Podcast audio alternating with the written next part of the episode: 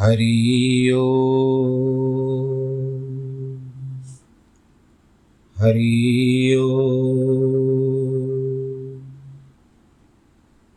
हरि ओ गुरुर्ब्रह्मा गुरुर्विष्णु गुरुर्देवो महेश्वरः गुरुर्साक्षात् परब्रह्मः तस्मै श्रीगुरवे नमः। विघ्नेश्वराय वरदाय सुरप्रियाय, लम्बोदराय सकलाय जगद्धिताय नागाननाय श्रुतियजविभूषिताय, गौरीसुताय गणनाथ नमो नमस्ते। नाहं वसामि वैकुण्ठे योगिनां हृदयेन च। मद्भक्तां यत्र तत्र तिष्ठामि नारद। जिस घर में हो आरती, चरण कमल चितलाय तहाँ हरि वासा करे, ज्योत अनंत जगाए। जहाँ भक्त कीर्तन करे, बहे प्रेम दरिया। तहाँ हरि श्रवण करे सत्यलोक से आए।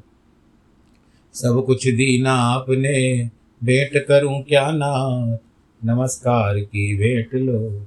जोड़ू मैं दोनों हाथ, जोड़ू मैं दोनों हाथ, जोड़ू मैं दोनों हाथ।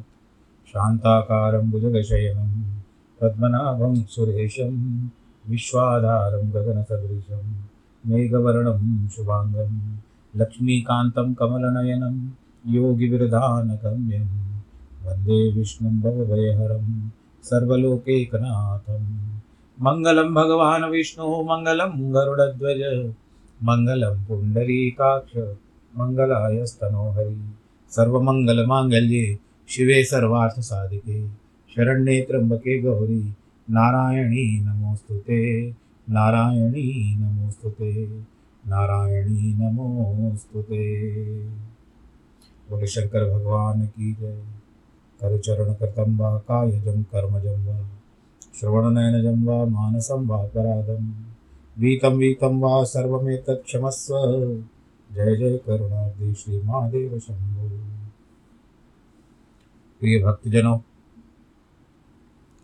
इस समय वर्तमान में हम शिव पुराण के ऊपर, जो कथन है, कथा है पुराण की वह आपके समक्ष रख रहे हैं।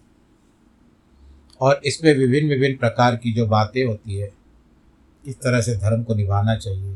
धर्म क्या होता है? और किस तरह से भगवान भोलेनाथ ने जो सृष्टि की रचना की, और सृष्टि का संहार करते हैं ब्रह्मा के रूप में सृष्टि बनाते हैं, विष्णु के रूप में पालन करते हैं, अंत शिव जी स्वयं करते हैं। अब आगे की कथा जो है वो इसमें बताया जाता है कि अग्नि यज्ञ, देव यज्ञ और ब्रह्म यज्ञ, ये आदि का वर्णन जो है, सात वारों का निर्माण, जिस तरह से हम लोग जानते हैं ना, कि रविवार, सोमवार, मंगलवार इत्यादि, तथा उनमें देव आराधना विभिन्न प्रकार के फलों की प्राप्ति का कथन बताया जाता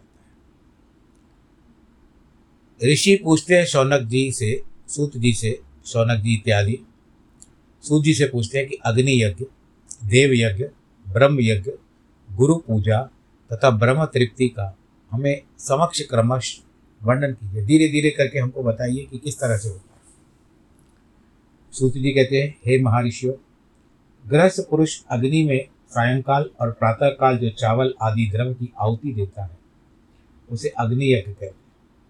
जो ब्रह्मचर्य आश्रम में स्थित है, उन ब्रह्मचारियों के लिए समाधि का आधानी अग्नि यज्ञ वे समाधि में ही अग्नि का, अग्नि में हवन करे ब्राह्मणों, ब्रह्मचर्य में निवास करने वाले द्विज को जब तक होम विवाह न हो जाए, वे औप, औपासना की अग्नि प्रतिष्ठा न करें। तब तक अनेक लिए, उनके लिए अग्नि में संविदा की आहुति, व्रत आदि का पालन तथा विशेष यजन आदि ही कर्तव्य है।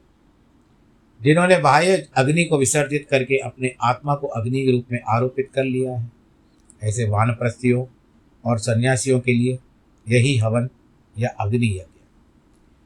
विचार करिए कि आपने वानप्रस्थ आश्रम में प्रवेश कर लिया अथवा आप सन्यास हो तो आपको सांसारिक वस्तु की कोई भी आवश्यकता नहीं है, क्योंकि सन्यास में तो कुछ नहीं होता है। आनंद के साथ प्रभु चिंतन होता है तो बस विचार कर लो, मानसिकता। जो करना हो मन से करे, प्रभु की आराधना मन से करे, भगवान जी को भोग चढ़ाना मन से करे। तो इसलिए विहित समय पर हित कर परमित और पवित्र अन्न का भोजन कर ले।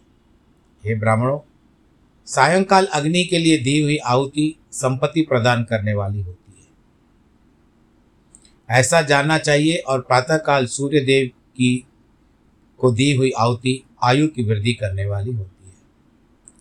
यह बात अच्छी तरह समझ लेना चाहिए कि दिन में अग्निदेव सूर्य में ही प्रविष्ट हो जाते हैं। अतः प्रातःकाल सूर्य को दी हुई आहुति भी अग्नि यज्ञ के अंतर्गत इस प्रकार यह अग्नि यज्ञ का वर्णन हुआ। इंद्र आदि समस्त देवताओं के उद्देश्य से अग्नि में जो आहुति दी जाती है, उसे देव यज्ञ समझना चाहिए।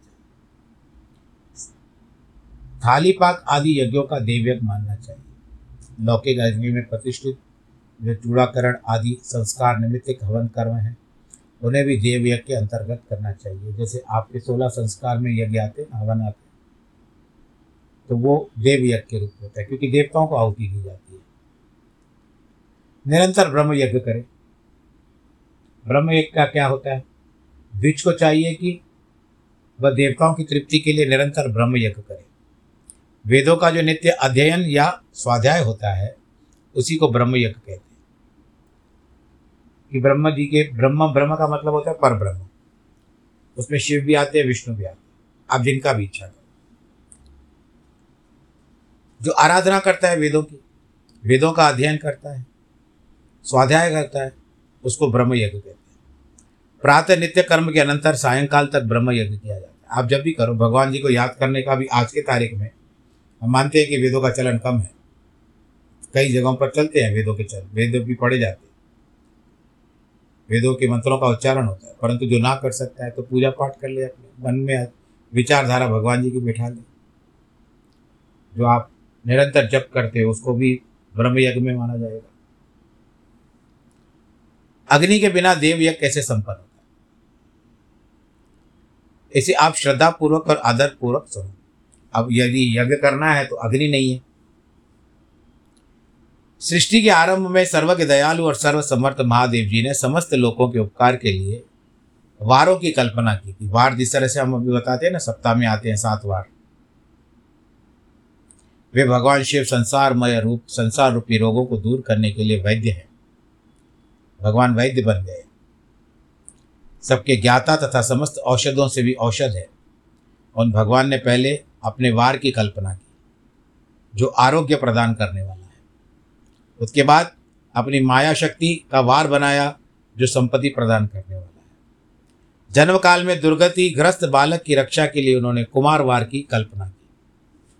तत्पश्चात सर्वसमर्थ महादेव जी ने आलस्य और पाप की निवृत्ति तथा समस्त लोगों की हित करने की इच्छा से लोक रक्षक भगवान विष्णु का वार बनाया। इसके बाद सबके स्वामी भगवान शिव ने पुष्टि और रक्षा के लिए आयुकर्ता त्रिलोक सृष्टा परमेश की ब्रह्मा का आयुष कारक वार बनाया जिससे संपूर्ण जगत के आयुष्य की सिद्धि हो सके। इसके बाद तीनों लोगों की वृद्धि के लिए पहले पुण्य पाप की रचना हो जाने पर, उनके करने पर लोगों को शुभाशुभ फल देने के लिए भगवान शिव ने इंद्र और यम के वारों का निर्माण किया। ये दोनों वार क्रमशः भोग देने वाले तथा लोगों के मृत्यु भय को दूर करने वाले इसके बाद सूर्य आदि ग्रहों को जो अपने ही स्वरूप भूत तथा प्राणियों के लिए सुख दुख के सूचक है। भगवान शिव ने सात वारों का स्वामी निश्चित किया। वे सब के सब ग्रह नक्षत्रों के ज्योतिर्मय मंडल में प्रतिष्ठित है। शिव के वार या दिन के स्वामी सूर्य है। शक्ति संबंधी वार के स्वामी सोम है। कुमार संबंधी दिन अधिपति मंगल है। विष्णु वार के स्वामी बुद्ध है। ब्रह्मा जी के वार बृहस्पति है। इंद्र इंद्र के वार जो होते हैं वो शुक्र है और यम के वार स्वामी शनिश्चर है। अपने अपने वार में उन देवताओं की पूजा कर उनके अपने अपने फलों को देने वाली होती है। तो सात वार होते हैं, सात दिनों की पूजा होती है, पर हम कई लोग कहते हैं, फिर नवग्रह कैसे है? नवग्रह तो राहु केतु का, जब अमृत मंथन हुआ था, उस समय नवग्रह की स्थापना ब्रह्मा जी ने की थी, राहु को और केतु जिसका शरीर और मुख अलग अलग हो गया था, अमृत पान करने के कारण, जिसके कारण ब्रह्मा ने उनको दो ग्रह और जोड़ दिए तो नवग्रह बन गए। सूर्य आरोग्य के और चंद्रमा संपत्ति के दाता है। मंगल व्याधियों का निवारण करने वाला है। बुद्ध पुष्टि देते हैं, बृहस्पति आयु की वृद्धि करते हैं, शुक्र भोग देते हैं, शनिश्चर मृत्यु का निवारण करते हैं। ये सात वारों में क्रमशः फल बताए जाते हैं, जो उन उन देवताओं की प्रीति से प्राप्त होते हैं। अन्य देवताओं भी पूजा का फल देने वाले भगवान शिव ही हैं। देवताओं की प्रसन्नता के लिए पूजा पाँच प्रकार की पद्धति बनाई गई भाई गई है। उन उन देवताओं के मंत्रों का जप यह पहला प्रकार है। उनके लिए होम करना, दूसरा दान करना, तीसरा तप करना, चौथा प्रकार है। किसी वेदी पर प्रतिमा में, अग्नि में अथवा ब्राह्मण के शरीर में आराध्य देव ताकि भावना करके सोलह उपचारों से उनकी पूजा या आराधना करना पांचवा प्रकार इनमें पूजा के उत्तरोत्तर आधार श्रेष्ठ है। अंत में पूर्व पूर्व के अभाव से उत्तरोत्तर आधार का अवलंबन करना चाहिए। दोनों नेत्रों तथा मस्तक के रोग में और कुछ रोग की शांति के लिए भगवान सूर्य की पूजा करके ब्राह्मणों को भोजन कराना चाहिए। एक दिन, एक मास, एक वर्ष अथवा तीन वर्ष लगातार ऐसा साधन करना चाहिए। इससे यदि प्रबल प्रारब्ध का निर्माण हो जाए तो रोग एवं जरा आदि रोगों का नाश हो जाता है। इष्ट देव के नाम मंत्रों का जप आदि साधन वार आदि के अनुसार फल देते हैं। रविवार को सूर्य देव के लिए कहा जाता है। अन्य देवताओं के लिए, ब्राह्मणों के लिए विशिष्ट वस्तु अर्पित करें। ये साधन विशिष्ट फल देने वाले हैं, तथा इसके द्वारा विशेष रूप से पापों की शांति होती है। सोमवार को विद्वान पुरुष संपत्ति की प्राप्ति के लिए लक्ष्मी आदि की पूजा तथा सपत्निक ब्राह्मणों को घृत पक अन्न का भोजन कराए, जो घी से पका हुआ मंगलवार रोगों की शांति के लिए बताया गया है, जिसमें काली आदि की पूजा करें, उड़द, मूंग और अरहर की दाल आदि से युक्त अन्न ब्राह्मणों को भोजन कराए। बुधवार को विद्वान पुरुष दधि युक्त अन्न से भगवान विष्णु की पूजा करें। ऐसा करने से सदा पुत्र, मित्र और कलत्र आदि की पुष्टि होती है। जो दीर्घायु होने की इच्छा रखता हो, वह गुरुवार को देवताओं की पुष्टि के लिए वस्त्र यज्ञोपवित तथा घृत मिश्रित खीर से यजन पूजन करें। भोगों की प्राप्ति के लिए शुक्रवार को एकाग्रचित होकर देवताओं का पूजन करें। ब्राह्मणों की तृप्ति के लिए छह रसयुक्त अन्न दें। इस प्रकार स्त्रियों की प्रसन्नता के लिए सुंदर वस्त्र आदि का विधान करें। शनेश्वर जो होता है, वो अपमृत्यु का निवारण करने वाला किसी की अचानक मृत्यु हो जाती है, उसको शनिवार का क्या ध्यान करना चाहिए। उस दिन बुद्धिमान पुरुष भगवान शंकर जी की रुद्र के रूप में पूजा करें। तिल से होम करें और तिल काले होते हैं, सफ़ेद भी होते हैं, भूरे भी होते हैं। परंतु काले तिल का महत्व अधिक है, यज्ञ में। दान से देवताओं को संतुष्ट करके ब्राह्मणों को तिल मिश्रित अन्न भोजन कराए। जो इस तरह देवताओं की पूजा करे, तिल मिश्रित होता है। इस समय आप सफ़ेद तिल यूज़ प्रयत्न कर सकते हो, काले तिल में। जो इस तरह देवताओं की पूजा करेगा, वह आरोग्य आदि फलों का भागी होगा। देवताओं की नित्य पूजा, विशेष पूजा, स्नान, दान, जप, होम तथा ब्राह्मण तर्पण आदि में एवं रवि आदि वारों में विशेष तिथि और नक्षत्र योग प्राप्त होने पर विभिन्न देवताओं के पूजन में सर्वज्ञ जगदीश और भगवान शिव ही उन देवताओं के रूप में पूजित होकर सब लोगों को आरोग्य आदि फल प्रदान करते हैं। देश, काल, पात्र, द्रव्य, श्रद्धा एवं लोक के अनुसार उनके तारतम्य, क्रम का ध्यान रखते हुए महादेव जी आराधना करने वाले लोगों को आरोग्य आदि का फल देते हैं। शुभ मांगलिक कर्म होते हैं। जैसे घर में कोई उत्सव हो गया, मांगलिक कार्य हुआ, घर में ब्याह हो गया, मांगलिक कार्य हो गया। और फिर अशुभ जो कर्म होते हैं, वो अंत्येष्टि क्रिया होती है। अंत तथा जन्म नक्षत्रों के आने पर गृहस्थ पुरुष अपने घर में आरोग्य आदि की समृद्धि के लिए सूर्य आदि ग्रहों का पूजन करे। इससे सिद्ध है कि देवताओं का यजन संपूर्ण अभिष्ट वस्तुओं को देने वाला है। ब्राह्मणों का देव यजन कर्म वैदिक मंत्र के साथ होना चाहिए। यहाँ ब्राह्मण शब्द क्षत्रिय और वैश्य का भी उपलक्षण है। शूद्र आदि दूसरों को देव यज्ञ तांत्रिक विधि से होना चाहिए। शुभ फल की इच्छा रखने वाले मनुष्य को सातों दिन अपनी शक्ति के अनुसार सदा देव पूजन करना चाहिए। वो तो आप करते हो। आप देव पूजा करते होंगे अपने घर में। प्रतिदिन ठाकुर जी को स्नान कराओ, ठाकुर जी को भोग लगाओ और भगवान जी को यही कहो कि मैंने आपको अर्पण किया है। भगवान जो जो भूखे हो, आप उन तक पहुँचा दीजिए, मेरी ओर से। बस हो जाएगा कार्य।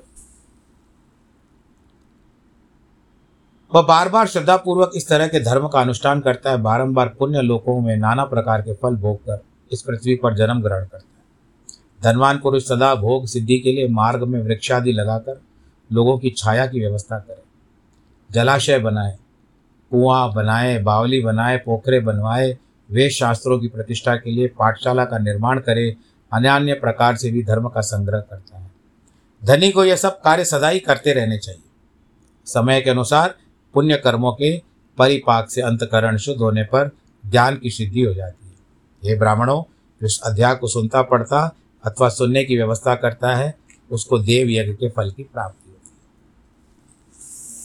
अब बताते हैं देश काल पात्र दान का आदि का विचार। आप किस देश में रहते हो? समय क्या अनुरूप है या नहीं है? आपके अनुकूल है या नहीं है? पात्र अनुरूप है अथवा नहीं है?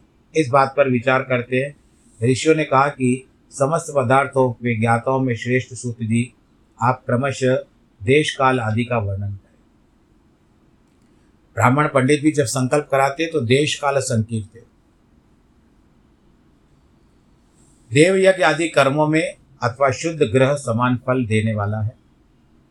अर्थात अपने घर में किए हुए देव यज्ञ आदि शास्त्रोक्त फल को समपात्रा में देने वाले हैं। गौशाला का स्थान घर की अपेक्षा दस गुना फल देता है। जलाशय का तट, उससे भी दस गुना महत्व रखता है। जहाँ बेल, तुलसी एवं पीपल का वृक्ष मूल निकट हो, वह स्थान जलाशय से भी दस गुना फल देता है। देवालय उससे दस गुना ज़्यादा है। देवालय से दस गुना महत्व रखता है। तीर्थ भूमि का तट, तथा उससे दस गुना है नदी का किनारा। उससे दस गुना उत्कृष्ट है तीर्थ नदी का तट, और उससे दस गुना महत्व रखता है सप्त गंगा नदियों का तीर्थ गंगा, गोदावरी, कावेरी, ताम्रपर्णी, सिंधु, सरयू और नर्मदा। इन सात नदियों का सप्त गंगा कहा जाता है। समुद्र के तट के स्थान पर इन्हें भी दस गुणा पवित्र माना जाता है।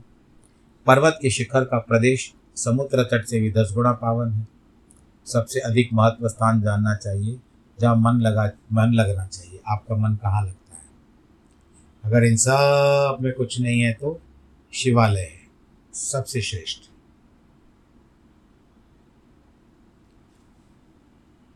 जहाँ तक देश का वर्णन हुआ, अब काल का समय बताते हैं। सतयुग में यज्ञ, दान आदि कर्म पूर्ण फल देने वाले होते हैं। यानी आपने जब सतयुग में अगर होंगे तो हुआ जो व्यक्ति, उसने जो भी कर्म किया, उसको फल मिलता है। ऐसा जानना चाहिए। त्रेता में उसका तीन चौथाई फल मिलता है, यानी पच्चीस प्रतिशत कम हो गया, क्योंकि त्रेता है।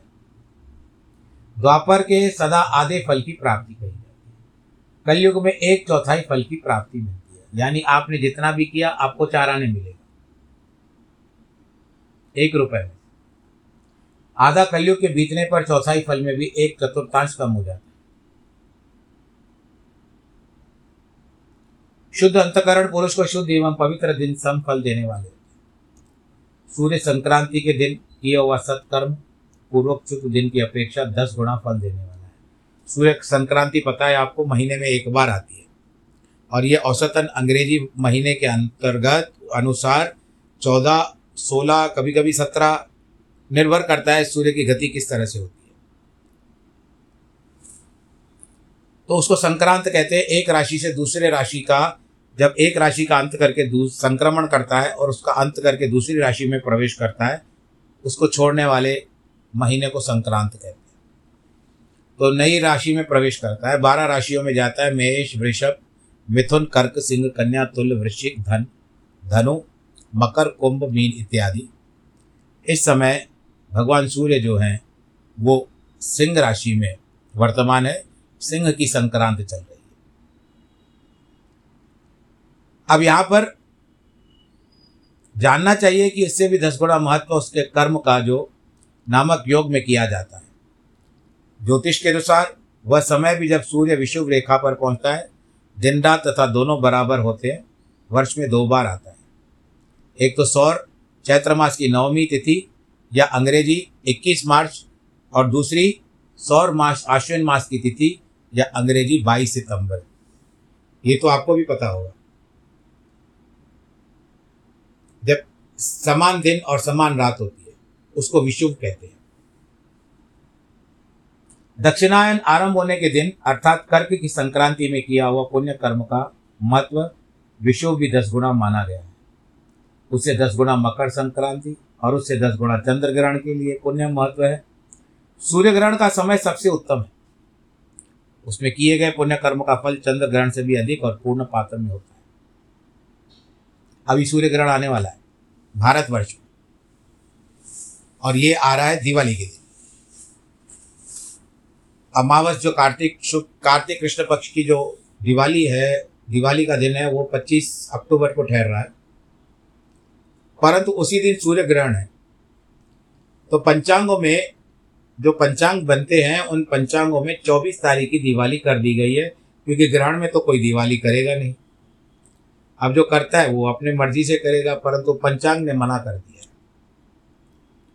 कि दिवाली 24 की कर दो। दिवाली 24 की हो जाएगी। इससे क्या होगा? रात को छाया पड़ जाएगी, अर्धरात्रि के बाद छाया पड़ेगी और 25 समस्त दिन तक का ग्रहण चलेगा। एक तो छाया पड़ेगी और आपको पता है कि सूर्य ग्रहण की जो छाया होती है, वो 12 घंटे की होती है। चंद्र ग्रहण की छाया होती है 9 घंटे की होती है। तो 12 घंटे की छाया अगर रात को पड़ी और उसके बाद फिर ग्रहण लगता है, फिर सायंकाल के समय छूटेगा। अब उस समय में आप बताइए कि किस तरह से उत्सव मनाओगे आप? स्नान इत्यादि किए करने के बाद तो क्या करोगे? पूजन कैसे होगा? सारी वस्तु तो आपको ग्रहण वाली हो जाएगी। मिठाई विठाई वाले में किसी को कोई ने कहने का नहीं है, परंतु किस तरह से पूजन होगा? इसके लिए पंचांग ने निर्देश दे दिया है। जो भी विश्व के भारतीय रचना के अनुसार पंचांग बनते हैं उन्होंने 24 तारीख के लिए आदेश दे दिया है। उसमें ज्योतिष मत के अनुसार यही मान्यता है कि 24 तारीख के अक्टूबर की दिवाली इस बार सूर्य ग्रहण 25 तारीख को है तो 24 तारीख की दिवाली कर दी जाएगी। अब कहने के लिए तो बहुत सारे लोग कहते हैं, हमको भी बहुत सारे फ़ोन आते रहते हैं तो एक एक को उत्तर भी देना पड़ता है। क्या करें, यजमान है। उनको मार्गदर्शन करना हमारा कर्तव्य है। तो ये सूर्य ग्रहण की बात है। जगत रूपी सूर्य ग्रह, सूर्य कहा राहु रूपी विश्व से संयोग होता है। इसलिए सूर्य ग्रहण का समय रोग प्रदान करने वाला अतः इस विश्व की शांति के लिए उस समय स्नान, दान और जप करे। वह काल विश्व की शांति के लिए उपयोगी होने के कारण पुण्यप्रद माना गया है। जन्म नक्षत्र के दिन तथा व्रत की पूर्ति के दिन का समय सूर्य ग्रहण के समान ही समझना चाहिए। परंतु महापुरुषों का संग काल करोड़ों सूर्य ग्रहण के समान पावन है, ऐसे ज्ञानी पुरुष जानते मानते हैं। तपोनिष्ठ योगी, ज्ञाननिष्ठ यति, ये पूजा के पात्र है, क्योंकि पापों के नाश में कारण होते हैं। जिसने 24 लाख गायत्री का जप कर लिया, हम एक माला फेरते हैं तो थक जाते हैं, परंतु करने वाले ने 24 लाख की कर दी वह ब्राह्मण भी पूजा का उत्तम पात्र है। संपूर्ण फलों और भोगों को देने में समर्थ है। जो पतन से त्राण करता है, अर्थात नरक में गिरने से बचाता है, उसके लिए गुण के कारण शास्त्र में पात्र शब्द प्रयोग किया जाता है। वह दाता का पात के त्राण करने के कारण पात्र होता है। गायत्री अपने गायक का गायक का पतन करने से त्राण करती है, यानी बचाती है। इसीलिए गायत्री कहते हैं। जैसे इस लोक में धनहीन है, दूसरे को धन नहीं देता। जो वह धनवान है, वही दूसरे को धन दे सकता है। इसी तरह जो स्वयं शुद्ध और पवित्र आत्मा है, वही दूसरे मनुष्य का त्राण या उद्धार कर सकता है। जो गायत्री का जप करके अशुद्ध हो गया है, वही शुद्ध ब्राह्मण कहलाता है। इसीलिए दान, जप, होम, पूजा सभी कर्मों के लिए वही शुद्ध पात्र है। ऐसा ब्राह्मण ही दान तथा रक्षा करने की पात्रता रखता है। स्त्री हो या पुरुष, जो भी भूखा हो, वही अन्नदान के पात्र है। जिसको जिस वस्तु की इच्छा हो, उसे वस्तु बिना मांगे दे दी जाए।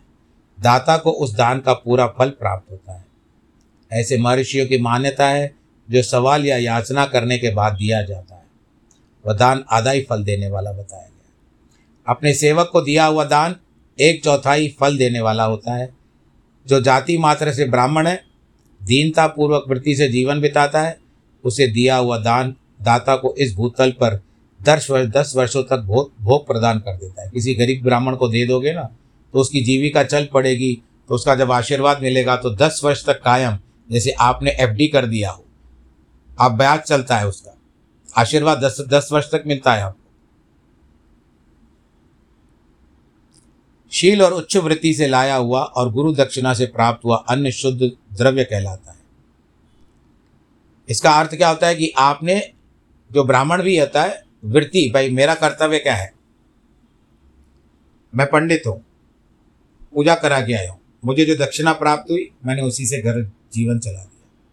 शील वृत्ति उसी को मैंने लोभ लालच नहीं की ये मैं नहीं कह रहा हूँ पंडितों के बारे में बता रहा हूँ। और गुरु दक्षिणा में जो प्राप्त हुआ, जो अन्न मिला अन्न मिला, धन मिला शुद्ध, शुद्धि से वही होता है। उसका दाता दात दान दाता को पूर्ण फल देने वाला बताया गया क्षत्रियों का शौर्य कर्म से कमाया हुआ, वैश्यों का व्यापार से आया हुआ, शूद्रों का सेवा वृत्ति के प्राप्त हुआ धन भी उत्तम द्रव्य कहलाता है। इसमें आप सब छोड़ करके एक ही निचोड़ निकलता है ईमानदारी। आपका कर्तव्य निष्ठ, निष्ठा आपकी, जिसको आप डेडिकेशन कहते हैं। परायण हो जाओ आप उसमें। धर्म की इच्छा रखने वाली स्त्रियों को जो धन पिता एवं पति से मिला हो, वह उसी में अपना घर चलाए। पर आज थोड़ा सा समय का परिवर्तन है। और अगर कमाती है, पति के साथ साथ रहती है कंधे के साथ कंधा मिलाती है, सहायता करती है पति को घर चलाने में। तो उस पत्नी का भी घर में लाया हुआ धन, पति पत्नी के संयोग से धन भी बढ़ोतरी अच्छी करता है, क्योंकि उनकी घर गृहस्थी अच्छी चलती है। और वही उत्तम द्रव्य बन जाता है।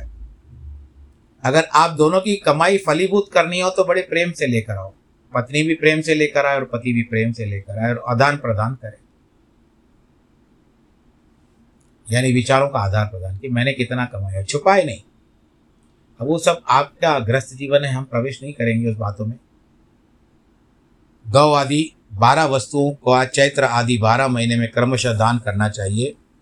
गौ, भूमि, तिल, स्वर्ण गन वस्त्र, घी इत्यादि जो है, इन सब का दान करना चाहिए। विद्वान पुरुष को चाहिए कि वस्तुओं का श्रवण आदि, इंद्रियों की तृप्ति होती, दान सदा दान करे। श्रोत्र आदि दस इंद्रियों को जो शब्द आदि दस विषय है, उनका दान किया जाए। तो इस तरह से घर की शुद्धि, घर का शुद्धिकरण, मन का शुद्धिकरण, तन का शुद्धिकरण, आप जिस तरह से दिवाली से करते हो, शुद्ध एकदम से शुद्ध, शुद्धिकरण कर लेते हो, चमका देते हो, माता लक्ष्मी आने वाली है, उनकी कृपा आने वाली है। तो आप सब लोग चमक करके बैठ जाते दिवाली के दिन तो आपका क्या कहना, क्या ठाट बाट वाह। आनंद आता है आपको दिवाली के दिन देख करके, ब्राह्मणों को। तो उस समय आप कहो, कहते हो कि हम शुद्ध रहेंगे, घर शुद्ध रहेगा, दुकान शुद्ध रहेगा, स्वच्छ रहेगा। तो उस समय में माता लक्ष्मी की कृपा होगी। तो बस हम यही चाहते हैं कि आपके ऊपर माता लक्ष्मी की कृपा होती रहे। आशीर्वाद मिले, परंतु साथ साथ माता लक्ष्मी की कृपा के साथ साथ दान पुण्य भी करना आवश्यक है। ब्राह्मण को दो, किसी गरीब को दो, गऊ को खिलाओ, ऋषियों को दो, सदाव्रत चलाइए, जहाँ पर ऋषि मुनि आकर के खा के जाए, भंडारे चलाइए। अगर भगवान जी ने उपयुक्त धन दिया है, बस मेरा यही कथन था। आज के प्रसंग को हम यहाँ पर रोकते हैं। ईश्वर करे कि आप सदा दानी बने रहो, दान करते रहो, आपका हाथ खुला रहे। भले मैं कर्ण की तरह नहीं मानता हूँ, पर उससे कम तो आप हो ही चाहते हो। तो ईश्वर आप सबको इतना मज़बूत रखे कि आप दान करने में हाथ पीछे न रखें। इसी के साथ इस कथा के प्रसंग को पूरा करते हैं। आज मैं आपसे फिर से कहना चाहता हूँ कि जिनके जन्मदिन है और वैवाहिक वर्षगांठ है, उन सबको ढेर सारी बधाई और ईश्वर आपको सुखी रखे, आनंदित रखे। नमो नारायण।